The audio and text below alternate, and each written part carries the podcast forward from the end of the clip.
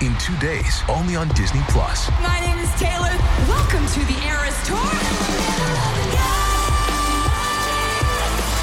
Experience Taylor Swift's record-breaking Eras Tour. Does anyone here know the lyrics? Prove! Taylor Swift The Eras Tour, Taylor's version, with four additional acoustic songs. Streaming March 14th only on Disney Plus.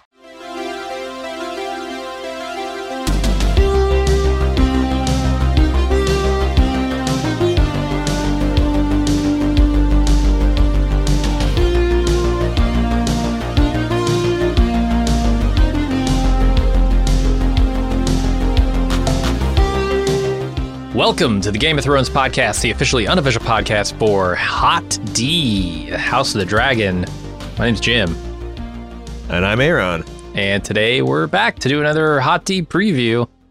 Uh, Aaron, I think this is the fourth preview we've done so far, uh, and it, it looks like if the show keeps going the way it's going, we might do a hundred of these.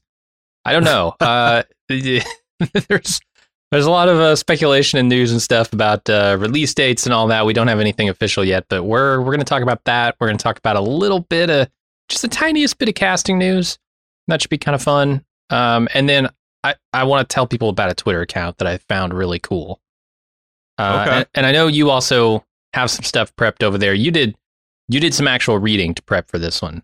Yeah, I I, I went to because I, I saw uh you know when we're we're looking at the this hot D episode, I'm like, oh man, we are in some content doldrums. I do not I do not envy my brothers and sisters at winteriscoming.net that have to come up with daily posts of things to talk about because um, Yeah. they're wrapping up filming. Uh, we have no uh, actual trailer, not not an actual you know two minute long trailer.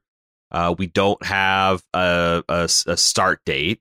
Um, there's not a lot of super exciting casting news, and you know that uh, if you want to ooh and ah over leaked photos and stuff like that, that's one thing. But so I'm like, boy, this is going to be a dry one. Uh, I'm going to have to consort to the original material. So I went and I read, and it's one of those things where it's like, I first thought it's like, okay, these are going to be my top five things Aaron's looking for in season one of of House of the Dragon. And then I started when I was writing down, I'm like, oh, this is going to turn a lot of people off because most people don't want spoilers.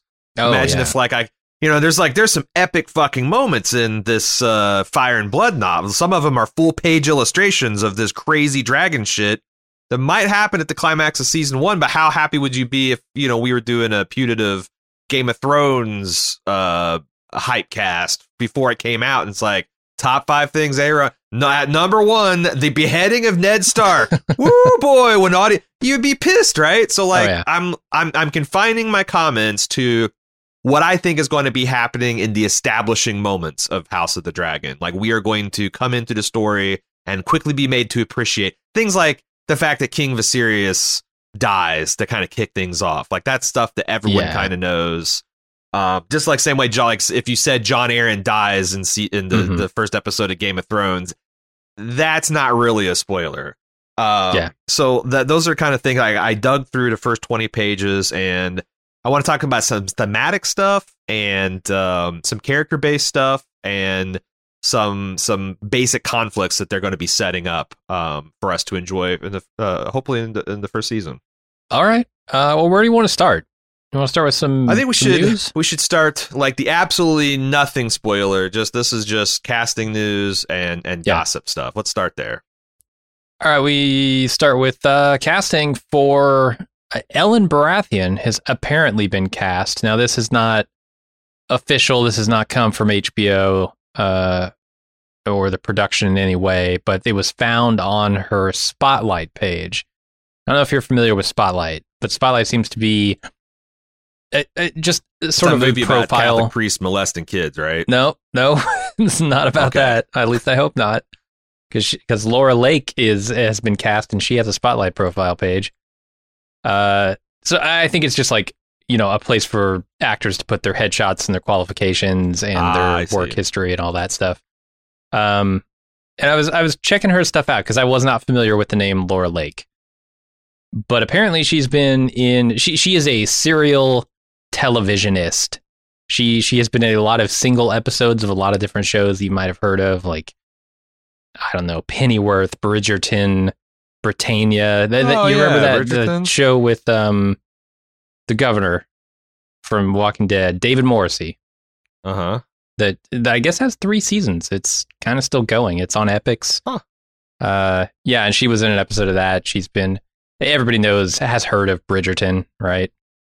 It's Yeah. like romantic historical fiction stuff. I don't know.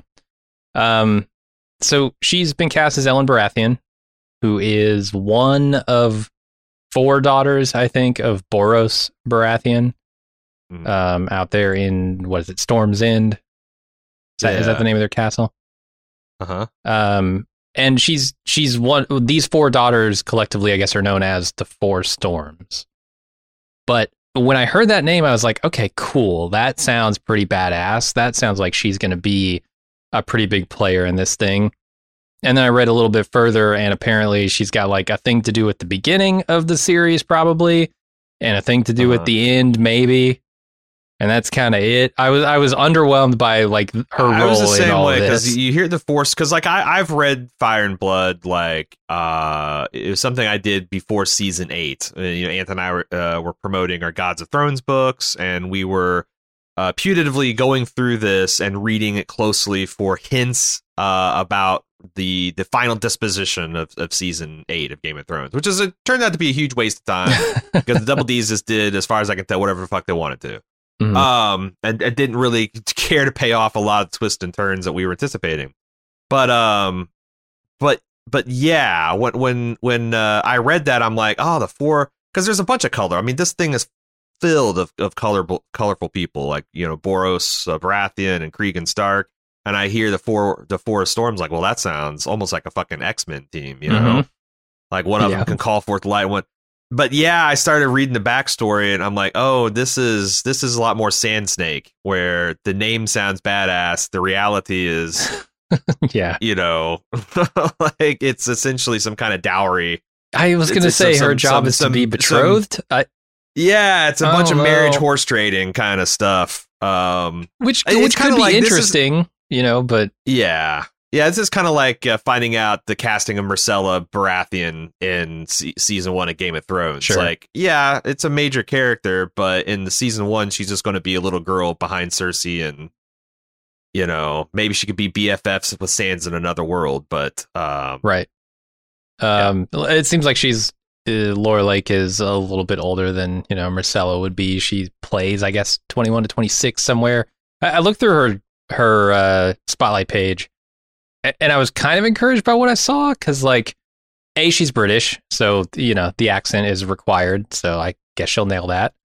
Uh, she's got a lot of sports under her her belt here, um, in which she's highly skilled, like archery, boxing, horse riding.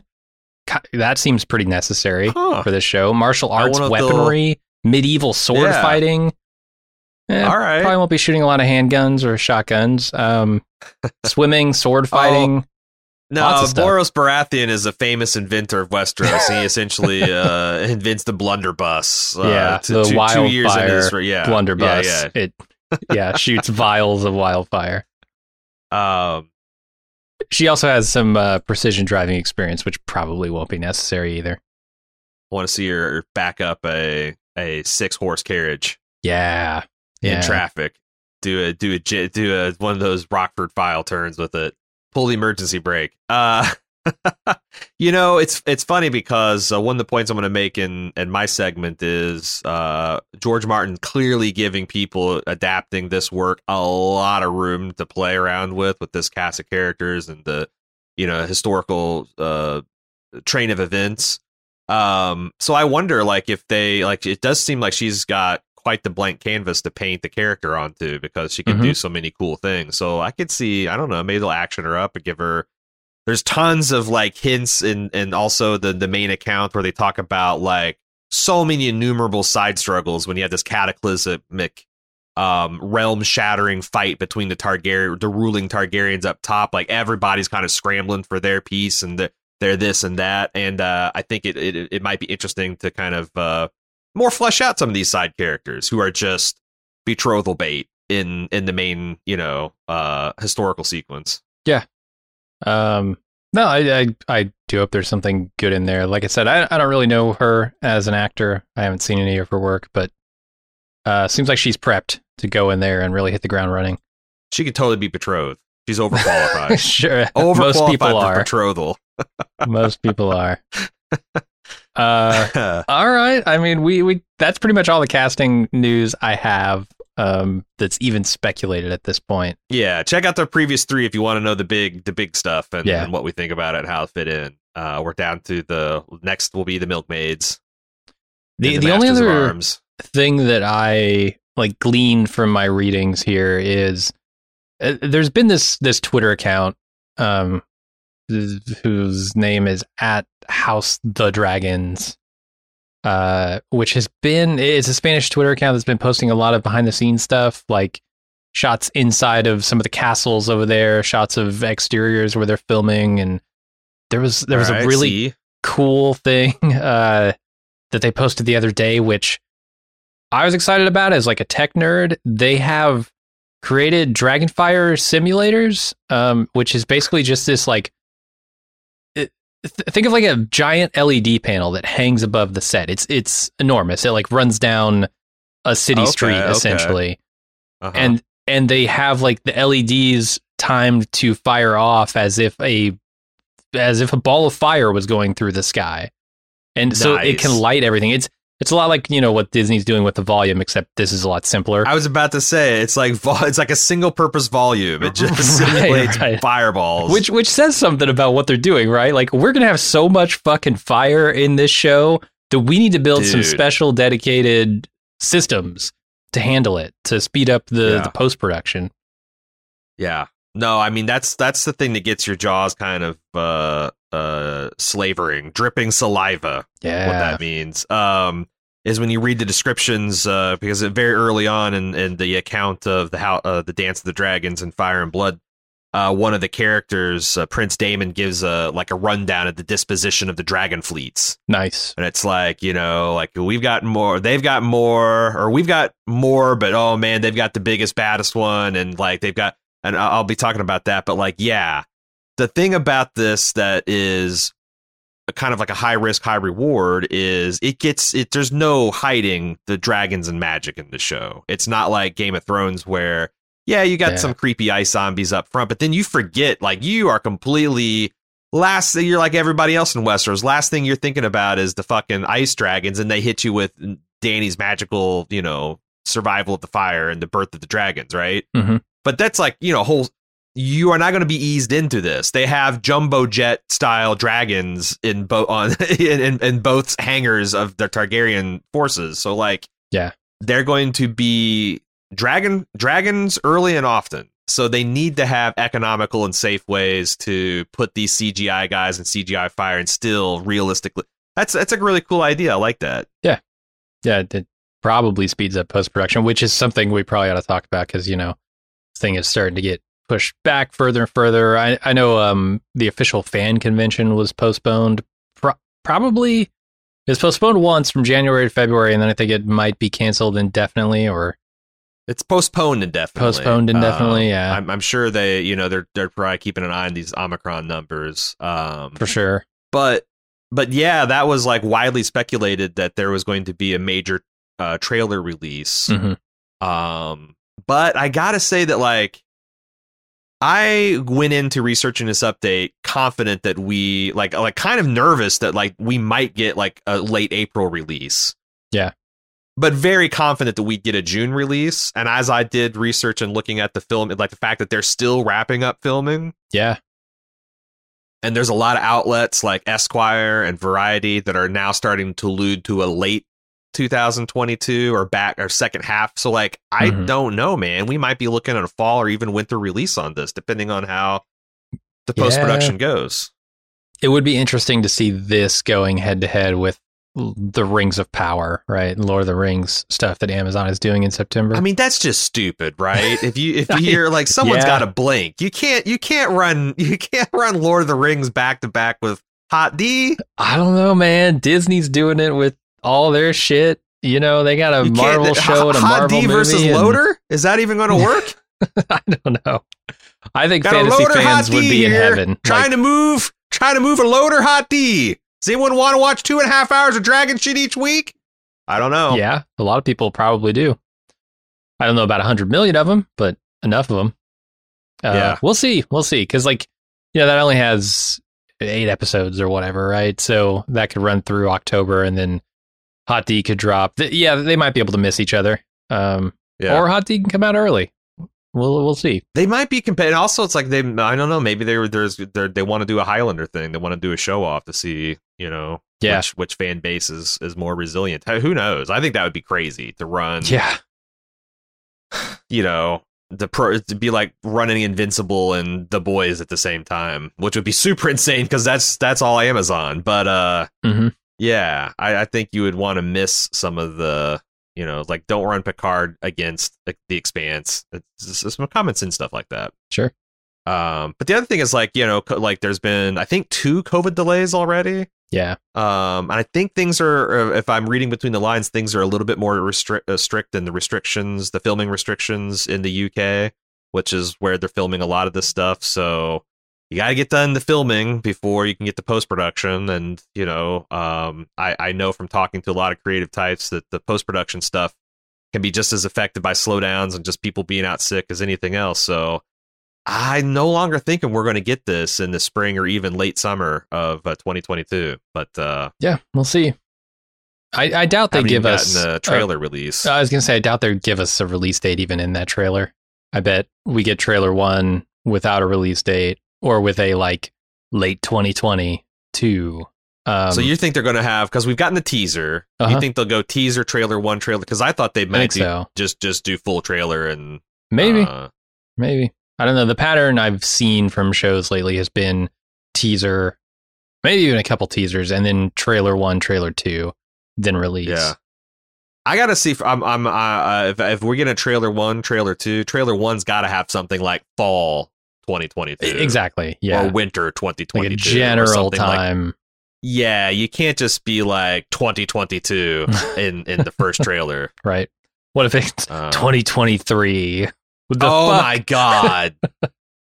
well, it certainly changed uh, our allocation of time, and uh, so yeah, because we're that's the thing. Like I was just talking to another, or we were talking shop with somebody uh, over the weekend, and we were Mhm. commiserating over the fact that like, other than Lord of the Rings.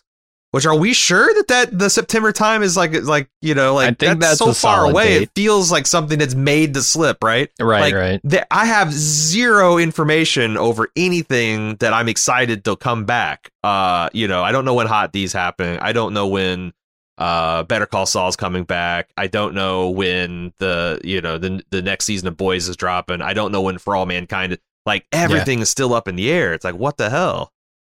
Yeah, we'll see how it goes. the the Valve Studios. It's done when it's done philosophy, I guess. I like it. Um, yeah, I guess it just makes our lives hell to try to like you know plan vacations and uh, advertising and all that kind of stuff. Sure. All right, well, I think that's it for casting and basic uh, news and updates where we're at. Uh, we're going to take a quick break and we'll be back with uh, what we'll call highlights from the early goings of House of the Dragon. Does Monday at the office feel like a storm? Not with Microsoft Copilot. That feeling when Copilot gets everyone up to speed instantly? It's sunny again. When Copilot simplifies complex data so your teams can act, that sun's shining on a beach. And when Copilot uncovers hidden insights, you're on that beach with your people and you find buried treasure. That's Microsoft Copilot. Learn more at Microsoft.com/slash AI for all. This episode is brought to you by Paramount Plus. Get in, loser! Mean Girls is now streaming on Paramount Plus. Join Cady Heron as she meets the plastics in Tina Fey's new twist on the modern classic. Get ready for more of the rumors, backstabbing, and jokes you loved from the original movie with some fetch surprises. Rated PG 13. Wear pink and head to ParamountPlus.com to try it free. Hey, it's Kaley Cuoco for Priceline. Ready to go to your happy place for a happy price? Well, why didn't you say so? Just download the Priceline app right now and save up to 60% on hotels. So, whether it's Cousin Kevin's Kazoo concert in Kansas City, go Kevin, or Becky's Bachelorette Bash in Bermuda, you never have to miss a trip ever again. So, download the Priceline app today. Your savings are waiting. Go to your happy place for a happy price. Go to your happy price, Priceline. Okay, Jim. As I alluded to, I cracked open my copy of Fire and, and uh, Blood, and I read about the 50 pages uh, with a highlighter, and I'll probably be talking about the first 10 to 15 pages or so, uh, which just accompany, uh, just uh, accom- just it's covered the first two or three days of um the time period known as the Dance of the Dragons, or it kind of kicks off the, the immediate uh, aftermath of King Viserys dying.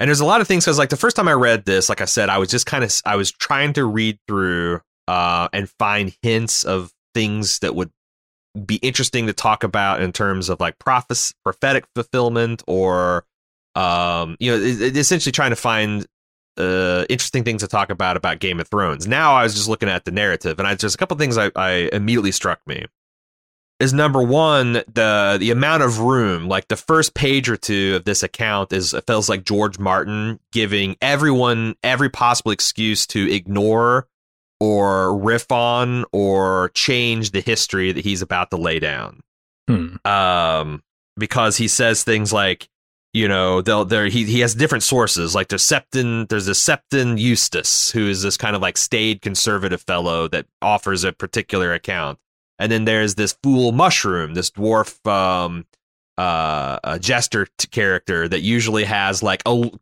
extremely lurid, bloody, or uh, sexified take. And then there's also um, this Grand Maester Munkun, Munkun that, that that compiled this uh, the Dance of Dragons, a true telling, and he's kind of like what I think comes closest to like the authoritative voice in this historical account. But if you, but then you look at the paragraph where he's talking about how much he likes Grand Maester Munkun. Uh, they then have this caveat, though Munkun's exhaustive history was not written until a generation later. So you already have like no kind of firsthand accounts and drew on many different sorts of materials, including Maester's chronicles, memoirs, Stewart's records, interviews with over 147 surviving witnesses, Gee. blah, blah, blah. Th- There's all this kind of like equivocating over whether you're getting the true story or not. And Yeah. sometimes you'll get three or four different versions of a scene. And I think it'll be really fun to like early on. I'm going to be looking as a, a game, uh, as a George Martin fan of like which way the show seems to be leading. Are they leading more? Uh, I, I, I want to call this like Septon Eustace, like the fucking nerd, uh, the virtuous nerd, or are they going to lean Mushroom, which is the you know uh, ex- extremely inappropriate uh, dwarf character? Um, I'm get I'm getting a real like epistles uh kind of vibe to this. Like the the you know the the Matthew, Mark, Luke, John, the the whole section of the Bible Yeah. that deals with like the death of Jesus. Um yeah, I am getting that vibe from this whole thing. Yeah, there's there's there's different flavors of, of what you can consider canon in this like it yeah, like the different levels of canon. There's also a lot of because like a lot of times like you know this is a pretty straightforward account because it reads like an encyclopedia or, a- or a history book. Um, but one of those that tries to cite different sources and be like, well, it could be this, it could be this, but it's probably this. Um, they talk about like because this is like a realm shattering event, you know. Um, you've got the ruling clan that just a hundred years ago took over and and and united these seven kingdoms hasn't actually I don't think been fully united yet. I don't I don't think they've brought uh, they've managed to bring Dorne into the fold yet. Um, so it's all a very new thing, and they're having a civil war. The only way these people had to control us was their fucking dragons. We kind of secretly hate them, and now they're having a civil war. Um, Fire and Blood points out that amidst the chaos and carnage brought on by their rivalry, other would be kings would stake claims as well, strutting about like mummers on a stage for a fortnight or a moon's turn, only to fall as swiftly as they had arisen. I think that's interesting because it's like, it's, it leaves room for tons and tons of intrigue. That Yeah. it's not just the two, you know, the greens and the blacks, the, you know, the supporters of uh, Queen uh, Alicent Hightower uh, versus uh, uh, Princess uh, Rhaenyra. Um, it's it's all this stuff in the in the middle. Um, They also say in the next paragraph, uh, this was a war marked by stealth, murder, betrayal, as well. a war fought in shadows and stairwells, council chambers, and castle yards with knives and lies and poison. Mm, And, like, latrines to and me- outhouses. Hmm?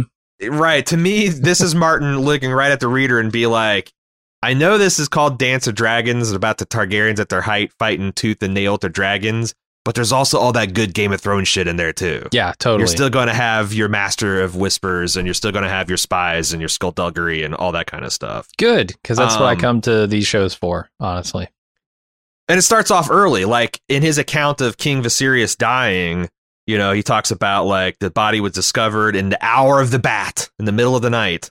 Hmm. um, when it was the king's custom to take a, kip of, a cup of hippocras, which is sounds like Martin's timey, you know, kind of like, you know, whatever, some kind of physician drink.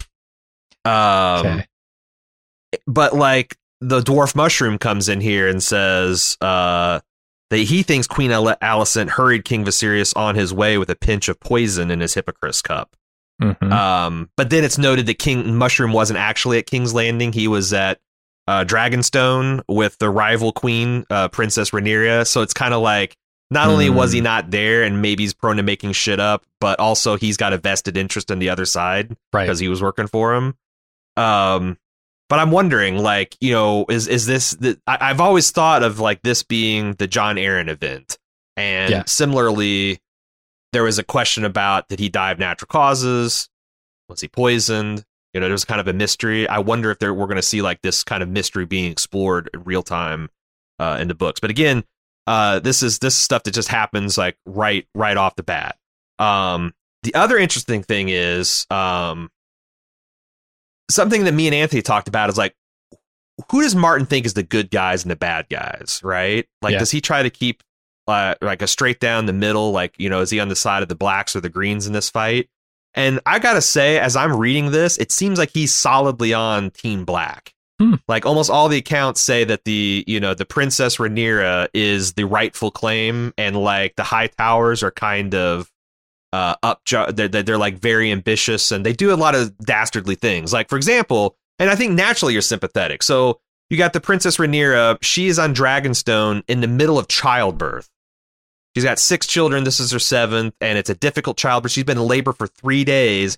Her father dies early in this process, and everyone closes ranks around it. Like the queen has all of his manservants thrown into the black tower, the uh, the the black cells because she doesn't want this getting out. And she calls the high the, the high council together, and she eliminates anyone that like is not on board with putting her firstborn son on the throne and denying Princess Rhaenyra her claim Mhm. um and there's this political but like this is all like parallel to princess Rhaenyra fighting for her life in in trying to, to give birth to her, her child so i feel like naturally you're more sympathetic to her um I would think so. Is there a reason like why she doesn't want that information getting out? Well, because she's trying to steal the throne so like yeah, but how would that 24 years 24 years before this um Viserys be- while he still had you know his queen uh and uh, there's this there's this question about uh I uh, you know which of his children should be the one that's going to succeed him you know do you go Sure. you know can it follow the fe- the female line does it have to follow the male uh, and he decreed that like I want my my daughter to sit the throne Uh huh. but the book makes it point out that like a lot of the lords that swore those oaths were like children or teenagers and a lot of them that were kind of like would be to support him this 24 years like they're those men are dead or old and they don't have so like hmm Otto uh, Hightower, who's the hand of the king, and his daughter, that's the queen, sees this unique opportunity to like essentially steal the kingdom back from the Targaryens. Sure. you know? Like or at least like our good like andal targaryen children will sit on the throne. Um so i think that's what the the, the the and so she doesn't want this getting out because if they did the proper procedures of just ringing the bells and sending out the crows uh the queen the the princesses people could get prepared for taking over the throne so she's got like a several day Okay. head start and there's like yeah, the element yeah, and there's like these really grody details where time is tracked by how much the king's body is stinking Ugh. in his quarters. Yeah. Like it's like because like they're like the sisters of silence and the septons have not have been there to clean his body or anything. He's just festering, and it's like Mm. You know, the, the the body can be smell smelled in the king's chambers. The body can be the all of all of Maegor's fast is now stinking, and the it's like there's like Ugh. this clock of of this putrefying corpse that's happening, which I'm I'm pretty sure will be a plot point. I would hope so. Um, But yeah, and there's like um I, so I'm excited about that. There's also some drama about like which of the king's council is going to support this obvious takeover of the throne. Yeah. Uh, and you got like, you know, war between the younger ambitious people who see a, a a chance to advance versus the old guard who remembered their vows. Um, you've got some treachery. Uh, there's a really cool account where um, there's two King's Guard that are guarding the princess in their childbirth, and there's the other five, including the Lord Commander, that are going to support the the the uh, Queen Alicent. And there's a story of one of those five defecting in the first day and stealing the king. So like the the queen wanted to have this complete victory where before Princess Rhaenyra even knows what the hell's going on, she has got all of the King's Landing united behind her son King Aegon II's rule. Uh, she's got the official crown on, on the, her head, on his head. She's got the High Septon coming in to give him the blessing, and like it's essentially accomplished. Like everything's done Mhm. uh, before the the Team Black even has a chance to tie up their sneakers. And there's all this series of things that go wrong. Like one of the Kingsguard defects, and now it's Queen uh, Rhaenyra that has the official crown on her head, and she's looking more official. The High Septon, who's old, got sick and he can't travel from Oldtown, so like a lot of these like big plan coordinate like just got nipped in the bud be- because of circumstance. Um, Hmm.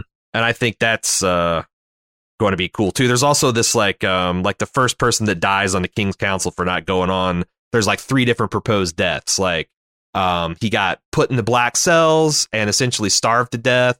The Lord Commander slitting his throat as soon as he spoke, and then the Lord Commander throwing him out the highest tower window. and it's like, Hmm. again, are we going to Septon Eustace's uh, depiction, or are we going to roll with Mushroom on this one? I was going to say that first one with the poison seems like it could be something that's debated, whereas that one seems like you're going to see yeah, what one point of view is absolutely true.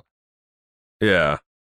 Um, there's also just like fascinating, like like um debates about like who do we think will support us, and this is where again I think um Team Green is coded for evil because a lot of like the Lannister allies, you know, uh, kind of line up behind them. You know, a lot of the people in um, uh, uh, Highgarden and uh, those types are are backing them. But then you look at the list of the allies of uh, the team Team Black, uh, Princess Rhaenyra.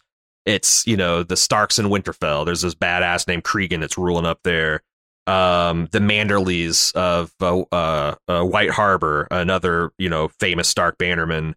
And then they mentioned that like um, House Arryn is kind of up in the air. They seem to be always the wild card, but they're worried because the current ruler of the Eyrie is a woman, and the Greens are worried that she's not going to support them because if they support essentially overthrowing the female succession, Mhm. then that will mean that she could lose her position in the Eyrie too. So she's going to, for purely political purposes, back the Queen uh, Princess Rhaenyra because she wants women to be able to hear it. You know, Sure. um, that's kind of a cool, uh, I think, a political angle that they they do. Um, the other cool thing is, I think, is going to be meeting the dragons because you've got, like I said, the this this Prince uh, Daemon uh, gives this kind of rundown of all the dragon fleets that the the Greens and Blacks have, and the Greens only have four dragons, Hmm. but um, Okay. but their um but their biggest one is Ve- this this Vhagar, which is like the second largest dragon that the original, you know, the prince uh uh or the the, the King Aegon brought over from uh old Valyria. Like these are like the original dragon. There's a one only one of them left, and it's just this big like jumbo jet style dragon. But all their other dragons are kind of young, and their dragon riders are inexperienced. Mhm. Whereas Team Black, you know, who has their primary um has has Dragonstone, that's where all the dragons kind of hang out that are not like the personal, you know, rides of the kings and whatnot. And they have a lot more of them. Um, so they have like, and they have like eight to ten dragon riders, which is another limiting factor. Because if you got dragons but no one to ride them, which is a it, it, it seems like it's partially to the like Targaryen blood. They, you know, kind of like that. You have to have like not everyone can ride a dragon. You have to have a particular either Yeah. genetic disposition or affinity because they give these kids these eggs at birth. You know, like they put them in their crib, and the, it's it's kind of like the the eggs hatch, and like they bind to this, and like it's usually kind of like you know, uh, during a, a a person's life, you will only ride the one dragon. You know. Um, so what happens but with the thing- dragons that outlive their riders?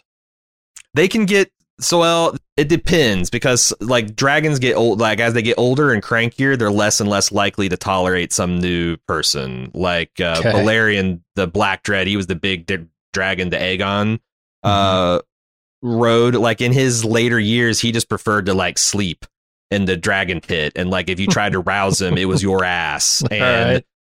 There's like one like great granddaughter of Aegon that for whatever reason Balerion kind of like tolerated her riding him, and there's like a whole fucking disaster about the, the, the that story uh, ends up with, and I'm almost wondering like how much will they be tempted to go back and tell some of these like great Targaryen stories, like will we have some flashbacks of the days of Aegon and, and whatnot. Hmm. Um, so yeah, like the the older and crankier a dragon gets, the the harder it is to kind of bend them to your will. Um, whereas if they're younger and you know you the the dragon rider dies, you can replace them with another dragon rider. Um, but they talk about so they talk about like okay, we've got these eight dragons and dragon riders, and we got these other three dragons that are in reserve. They haven't like the silver wing that hasn't been ridden since my granddaddy, but like he'd probably take him.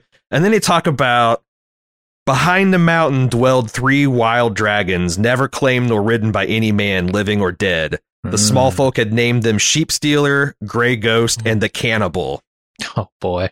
And if I were to tell you that each one of these dragons has a pretty epic story of their breaking um, in in this tome, uh, I would not be telling a lie. And I'm very curious to see how because that's the other thing is like when the if these dragons were ever to be used, it implies a certain level of desperation on the fact that the Targaryens like Right. they've they've done lost all their best dragon bets and they're down to sheep stealer and the cannibal uh, that have never been ridden before and who Uh-huh. the fuck do they get to ride these how do you how how do you how do you determine who is a dragon rider and who is not in a given populace um Yeah. do you conscript them and just throw them on the back and see what sticks uh You just There's a- measure there's a- their their midi-chlorian account.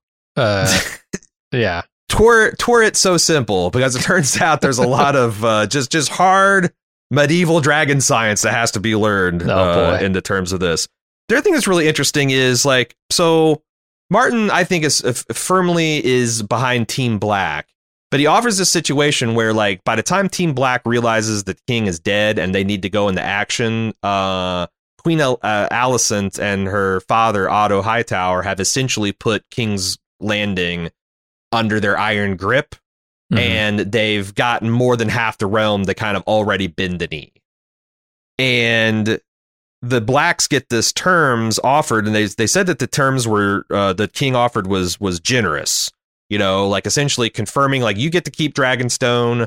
All of your sons will be given great holdings and lands and prime places. You just don't get to rule no more. And the queen has to sit there and like you know, is it worth making the the realm bleed for this? And I think the one time that Martin's a little judgy is like, I think a better person would have been like, you know what, fuck it. Uh, these Andals have always not like, and then they're they're this is their way of kind of breaking and tempering us, and maybe, but she there she just cannot con you know consonance this affront to the Targaryen lineage and her particular promise that was made to her by her father, and she's a very and Sure. the whole realm is going to burn and and bleed. They they, they lead this account off with uh, the maester who's telling the story.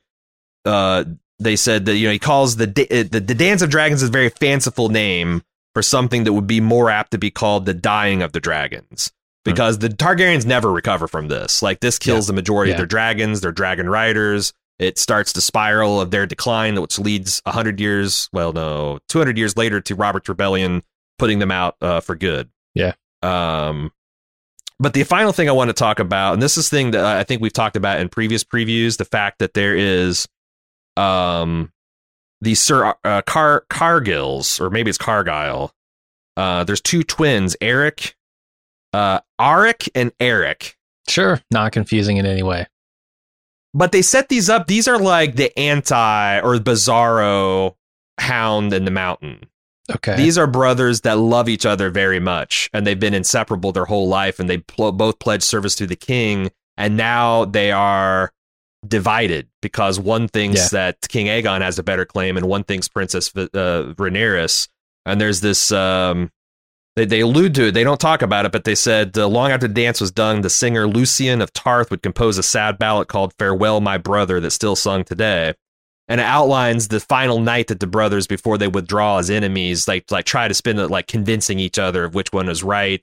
And then when they realized they couldn't they they they pledged their love to each other and like kissed each other goodbye and knew that the next time they met it was going to be as mortal enemies Mhm. man it's a really good tale and i'd like the who they've cast i'm i think this is going to be one of the key f- uh, points of interest Yeah. um, because these are guys that like they don't really have anything to gain or benefit or lose uh, because they they don't can't hold lands and titles. This is purely a matter of honor, and it's dividing this particular family like it is the realm.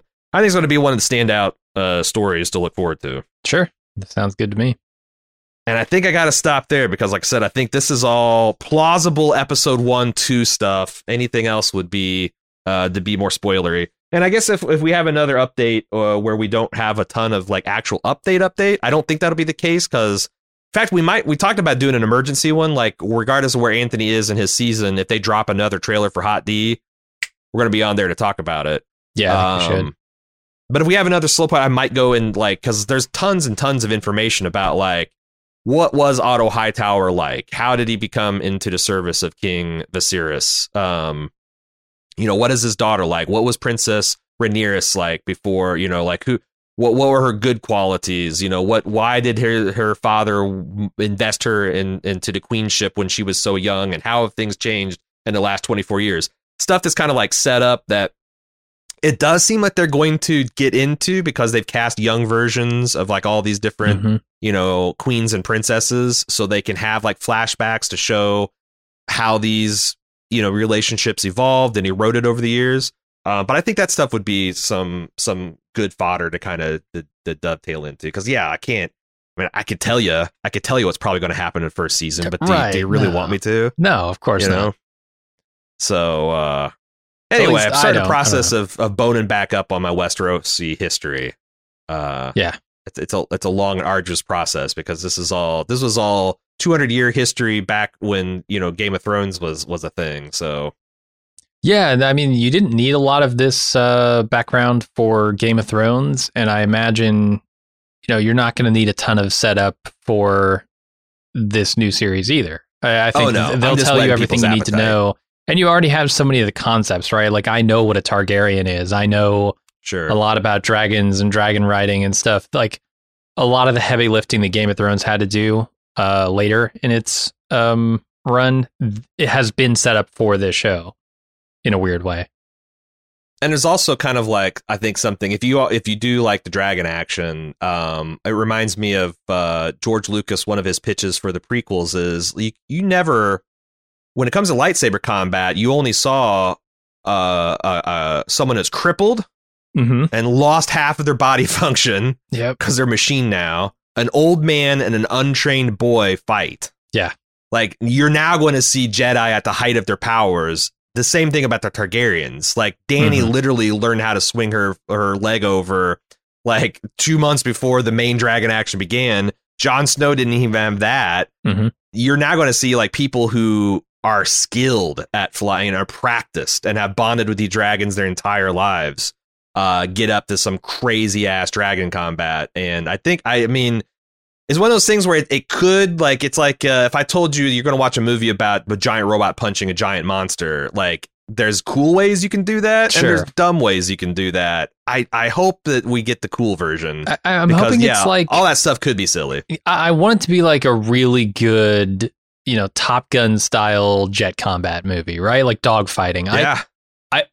th- those kinds of movies can really get me going and i understand like the tactics they're employing and stuff it's not just you know they're flying at each other they're shooting fire and they're veering off it's like no Yeah, they're yeah. they're trying to gain an advantage through positioning and stuff and that's the kind of stuff i want to see with dragons There's lots of like you know night flying and storm flying and uh yeah I think I, I think done well you'll get that and that's also like the climax of bat like you know these are also like the air war you know it's like it's not going to win the campaign but like you have to do it before you know right. you can't you can't start you can't invade a castle while there's still dragons in the air right Sure. um so there's also like the they're they're like the exclamation points on big pivotal battles already so i think there'll be it's like imagine if like imagine if like the battle of the blackwater you know uh like its climax was dra- dra- instead of the the the the wildfire was literal dragons strafing castles and stuff. It'd be that much more exciting right? Sure. so like i think the the the potential of these battles um to be bigger and better is going to be awesome. But also this book again portends a lot of backdoor meet you know yeah. negotiation and skullduggery and treachery and spycraft and intelligence and poisons and it's not all going to be the dragons uh but Mhm. they're going to be a lot of dragons All right. Well, I'm in for all that. I'm excited about all yeah that. uh we'll be back um in like two two months or so for another hot d update unless the trailer drops in which we will come to talk about our impressions about that uh if there's you know and, and as soon as we get information on when this thing is actually going to land hmm uh, whether the hot D is going to go uh, head to head against the loader, we're going to have to see. Uh, but uh, uh, uh, thanks for checking in with the House of the Dragon with us. Uh, we're going to flip the keys back to Anthony, and uh, we hope to see you back real soon. Until then, I'm Aaron. And I'm Jim. Later.